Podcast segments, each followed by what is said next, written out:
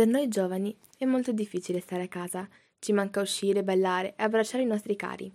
È in questo periodo che mi rendo conto di come abbiano tanta importanza le più piccole cose. Una passeggiata, una carezza, una chiacchierata. Passo il tempo tra studio, famiglia e lettura. I libri infatti mi permettono di varcare le sole di casa, immedesimarmi in una persona capace di fare quello che io non posso fare, sentirmi nuovamente libera. È vero che spesso mi annoio, ma posso dedicarmi a me stessa, a riflettere sulle mie scelte, sul mio impegno, sulle cose giuste e sbagliate. Non vedo l'ora di poter riabbracciare i miei amici, ma per adesso mi basta sentirli e vederli. Infatti l'amicizia e l'amore sono più forti di questo virus. Non dobbiamo perdere la speranza, è importante stare in salute e aspettare. Uniti supereremo questo ostacolo.